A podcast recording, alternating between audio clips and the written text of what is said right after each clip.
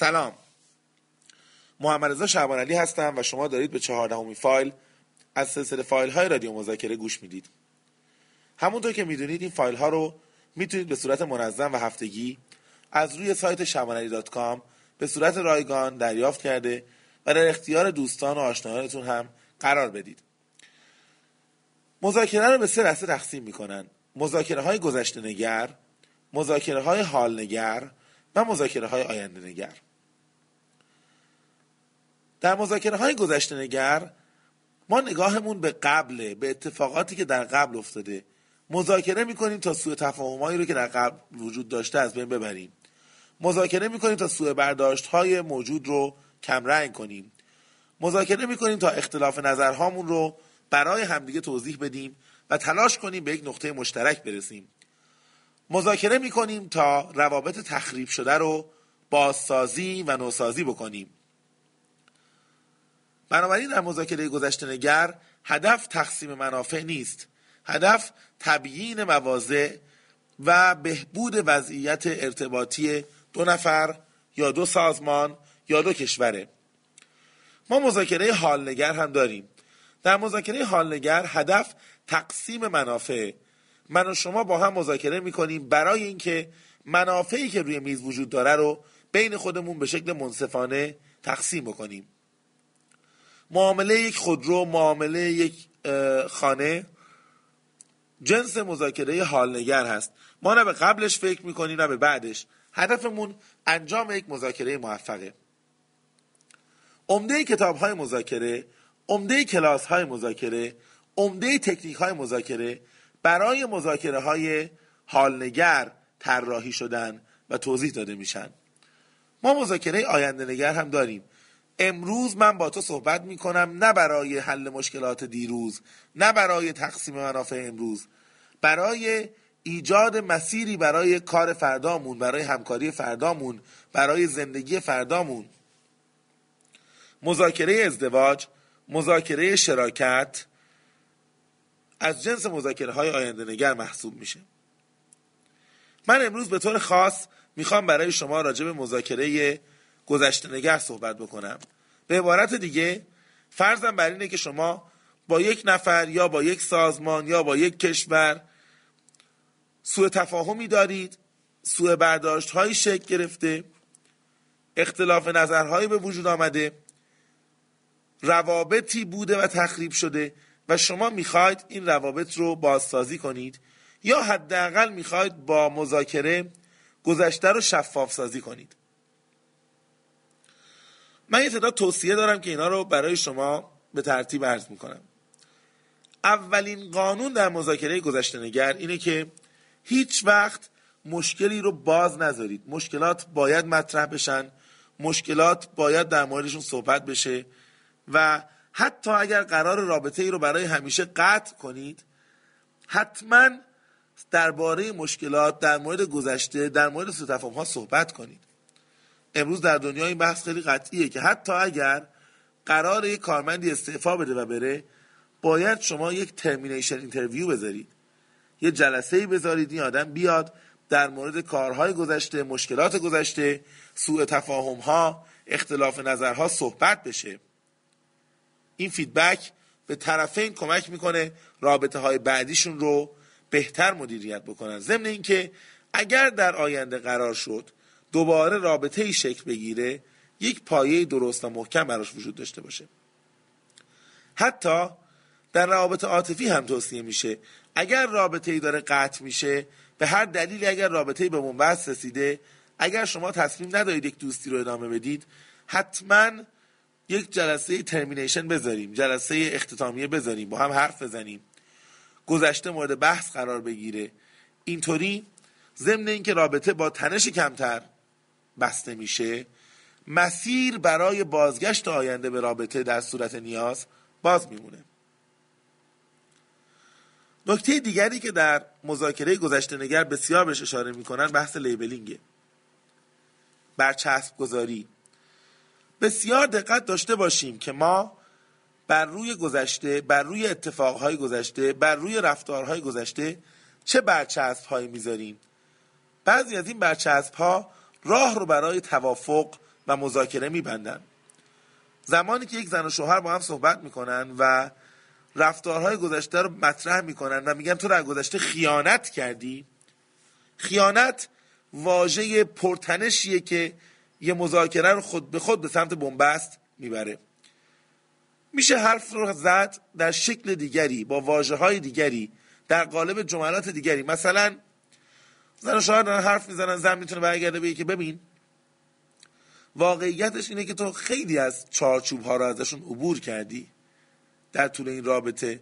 خیلی از اصول بود که رعایت نشد، خیلی از انتظارات بود که برآورده نشد، خیلی از حرمت ها بود که شکسته شد. اینها همون معنی خیانت رو میده، اما لغت های نرمتریه. هنر مذاکره کننده برچسب گذاری مناسبه. وقتی من با یک کشور دیگه مذاکره میکنم و برمیگردم میگم که شما استثمارگرید، دیگه نمیشه مذاکره ادامه داد. یا شما استثمارگر بوده اید. باید برگردم بگم که ملت ما از رفتار شما در گذشته راضی نیست. دلگیری ها و نگرانی ها و نارضایتی هایی وجود داره که ما امیدواریم در آینده گام هایی برای جبران اونها برداشته بشه. با این واژه ها میشه مذاکره کرد، با این واژه ها میشه ادامه داد، اما با واژه خیانت، با واژه استعمار، استثمار، با این واژه ها نمیشه یک مذاکره گذشته نگر موفق داشت. هنر مذاکره کننده برچسب گذاری مناسبه. نکته دیگری که در مذاکره گذشته نگر بسیار مهمه، هنر شنیدن و هنر گوش دادنه. حرف زدن خیلی راحته، حرف گوش دادن بسیار دشواره. هنر یک مذاکره کننده موفق اینه که بتونه بشنوه، حرف گوش بده، سکوت کنه. در بسیاری از مذاکره های گذشته نگر طرف مقابل شما نیامده مذاکره بکنه که حقی بگیره، فقط اومده حرفی بزنه و این حرفش شنیده بشه. انسان ها براشون مهمه که حرفشون شنیده بشه. انقدر مهمه حرفمون شنیده بشه که شما آدم هایی رو میبینید به خودشون بمب میبندن، عملیات انتحاری انجام میدن که حرفشون شنیده بشه. عملیات تروریستی میکنن برای اینکه حرفشون رو نتونستن در قالب دیگری به دولتشون، به مجموعه که اونجا زندگی میکنن بزنن. اگر من به تو این اطمینان رو بدم که حرفات شنیده میشه، اگر به تو این اطمینان رو بدم که اگر دارم به حرفات گوش میدم منتظر نیستم حرف تموم شه که من شروع کنم، میخوام حرفات رو بشنوم، میخوام انتظارات رو بشنوم. اگر این اتفاق بیفته مذاکره گذشته نگر بسیار موفق میتونه باشه. در مذاکره گذشته نگر ما نمیریم که بیانیه صادر کنیم، ما نمیریم که روزه بخونیم، ما نمیریم که گلایه کنیم، ما میریم که بشنویم. و اگر دو طرف با انگیزه شنیدن وارد فضای مذاکره بشن، اون مذاکره قطعا یک مذاکره موفق خواهد بود. توصیه میکنن، میگن در مذاکره گذشته نگر مذاکره رو طولانی نکنید. حرف زدن زیاد، قصه های زیاد، مطرح کردن جزئیات، طولانی کردن مذاکره خودش حرف های جدیدی روی میز میاره که سرچشمه سوء تفاهمن. مذاکره های گذشته نگر تا حد امکان باید کلی و مختصر باشن. اگر دو نفر با هم قهر کردن یا سوء تفاهم دارن و الان دارن نامه‌ای می‌نویسن، ایمیلی می‌نویسن، این باید کوتاه باشه و عمومی، نه اینکه تمام اختلاف نظرهای سالیان گذشته رو بند به بند و نکته به نکته برداریم اعلام بکنیم. در چنین نامه‌هایی، در چنین گفته‌هایی، در چنین جلساتی خیلی وقتا نه تنها مشکلات قبلی حل نمیشه، بلکه مشکلات جدیدی نیز روی میز مذاکره قرار داده میشه و مورد در واقع به عنوان مشکل مطرح میشه. توصیه میشه برای مذاکره گذشته نگر از کانال‌های ارتباطی غنی استفاده کنید. ما یه سری کانال‌های ارتباطی در واقع فقیر داریم، مثل SMS فقط کلمات میرن، حس منتقل نمیشه. مثل ایمیل، از SMS یکم بهتره ولی باز هم مشکل داره. مثل چت، مثل فاکس کانال غنی یه ذره غنی‌تر میشه تلفن، کانال یکم غنی‌تر میشه جلسه حضوری. هر چقدر کانال مذاکره غنی‌تر باشه مذاکره میتونه موفق‌تر انجام شه. در مذاکره‌های گذشته نگر خیلی وقتا اس‌ام‌اسی که شما میزنی، ایمیلی که شما میزنی نه تنها مشکلات قبلی رو حل نمی‌کنه بلکه یک سری سوء برداشت‌ها و مشکلات جدیدی رو نیز به مشکلات قبلی اضافه می‌کنه. یکی از اصول قطعی و خدشه‌ناپذیر مذاکره گذشته‌نگر اینه که در این مذاکره‌ها دنبال مقصر نگردیم. مهم نیست در گذشته چه اتفاقی افتاده، مهم نیست کی اشتباه کرده، مهم نیست کی خیانت کرده، مهم نیست کی دروغ گفته.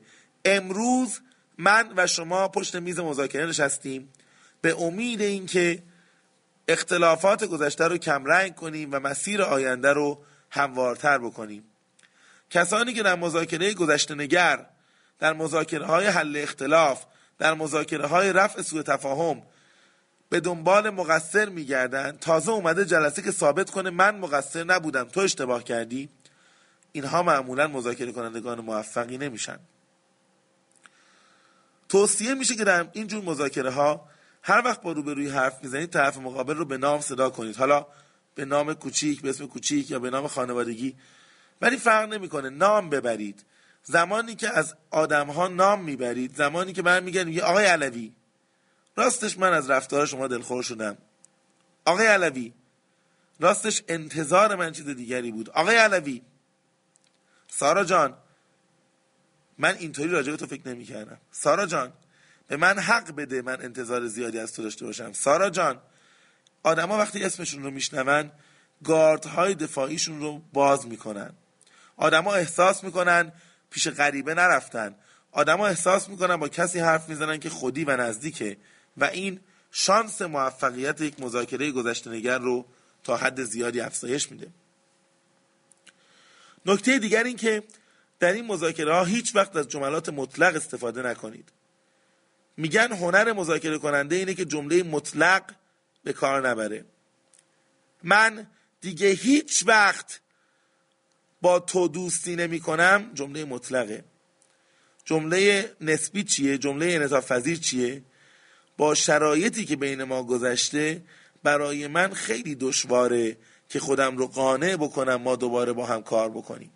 وقتی میگی خیلی دشواره و مطلق حرف نمیزنی، اگه بعداً خواستی کار کنی میگی دشوار بود ولی خودم رو قانع کردم.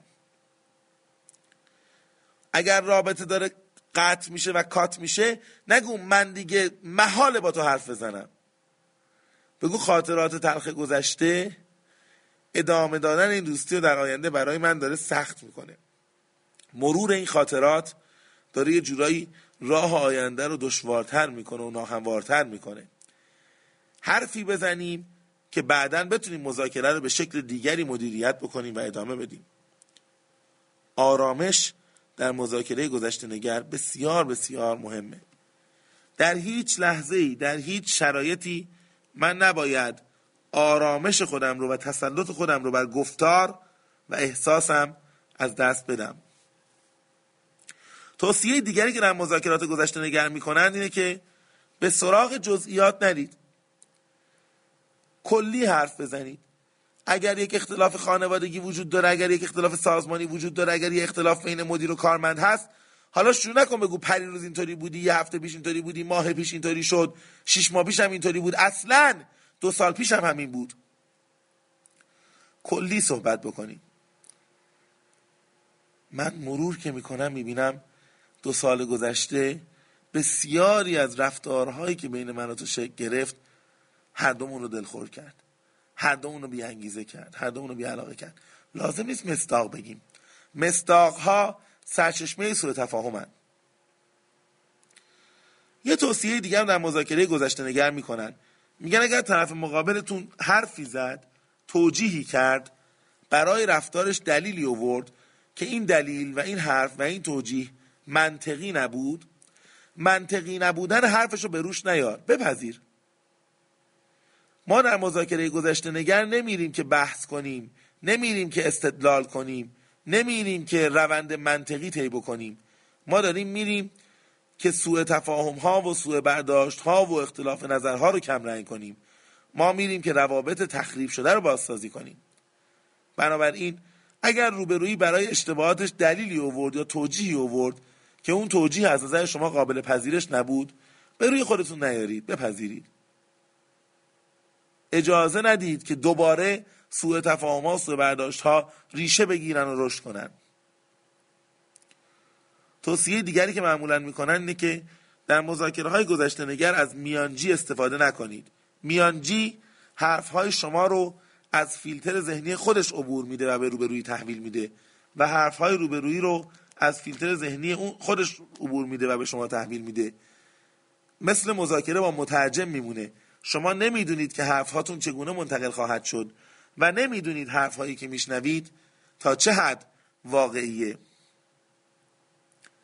یه توصیه دیگه هم میکنن، میگن اگر در مذاکره گذشته نگر صحبت کردید، گفتگو کردید و به هر دلیل تصمیم به قطع رابطه گرفتید، پشت سر طرف مقابل بد نگید، راه بازگشت رو باز بذارید. این در توصیه های دینی هم مطرح شده که اگر با کسی قهر کردی حرفی نزن که اگر بعداً خواستی آشتی کنی شرمنده بشی. یک مذاکره کننده همیشه همیشه همیشه در تلخترین و ناامید کننده ترین و بدترین شرایط مسیر بازگشت رو باز میذاره.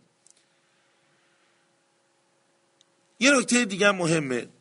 ما معمولا در مذاکره یاد گرفتیم که امتیاز ندیم، که سرسخت باشیم. امتیاز ندادن و سرسخت بودن ویژگی مذاکره حال نگره. در مذاکره گذشته نگر اساس مذاکره اعتماده و خیلی وقتا امتیاز دادن میتونه اعتماد آفرینی بکنه. بنابراین در اعطای امتیاز خسیس نباشیم. مذاکره گذشته نگر مذاکره کوتاه اومدن، مذاکره عقب نشینی کردن، مذاکره امتیاز دادن، مذاکره پذیرفتن، مذاکره شنیدن و مذاکره توافق، نه مذاکره تقسیم.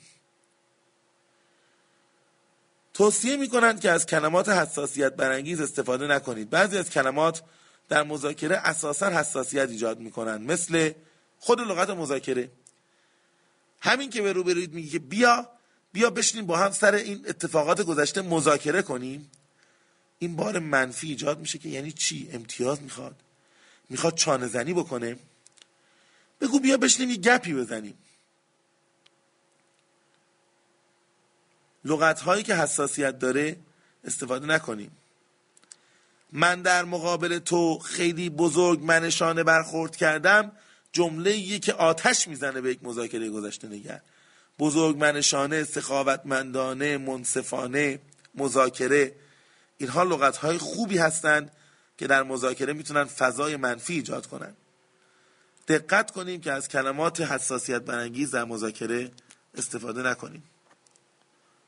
هنر دیگری که باید بلد باشیم استفاده از سوالات بازه. سوالات باز سوالایی هستند که جواب مشخص ندارن و به طرف مقابل اجازه میدن که هر چی دل تنگش میخواد در جلسه مذاکره مطرح کنه. سوال بسته سوال با جواب مشخصه. من تو جلسه مذاکره میگم یک کلمه جوابم بده. قبول داری کارت نامردی بود؟ قبول داری؟ این یه سوال بسته است. سوال باز اینه که تو خودت که گذشته رابطمون رو مرور میکنی حست چیه؟ قضاوتت چیه؟ اجازه بدیم روبرویی فضا برای حرف زدن داشته باشه. سوالات باز تنش زدایی میکنن و سوالهای بسته تنش زایی میکنن.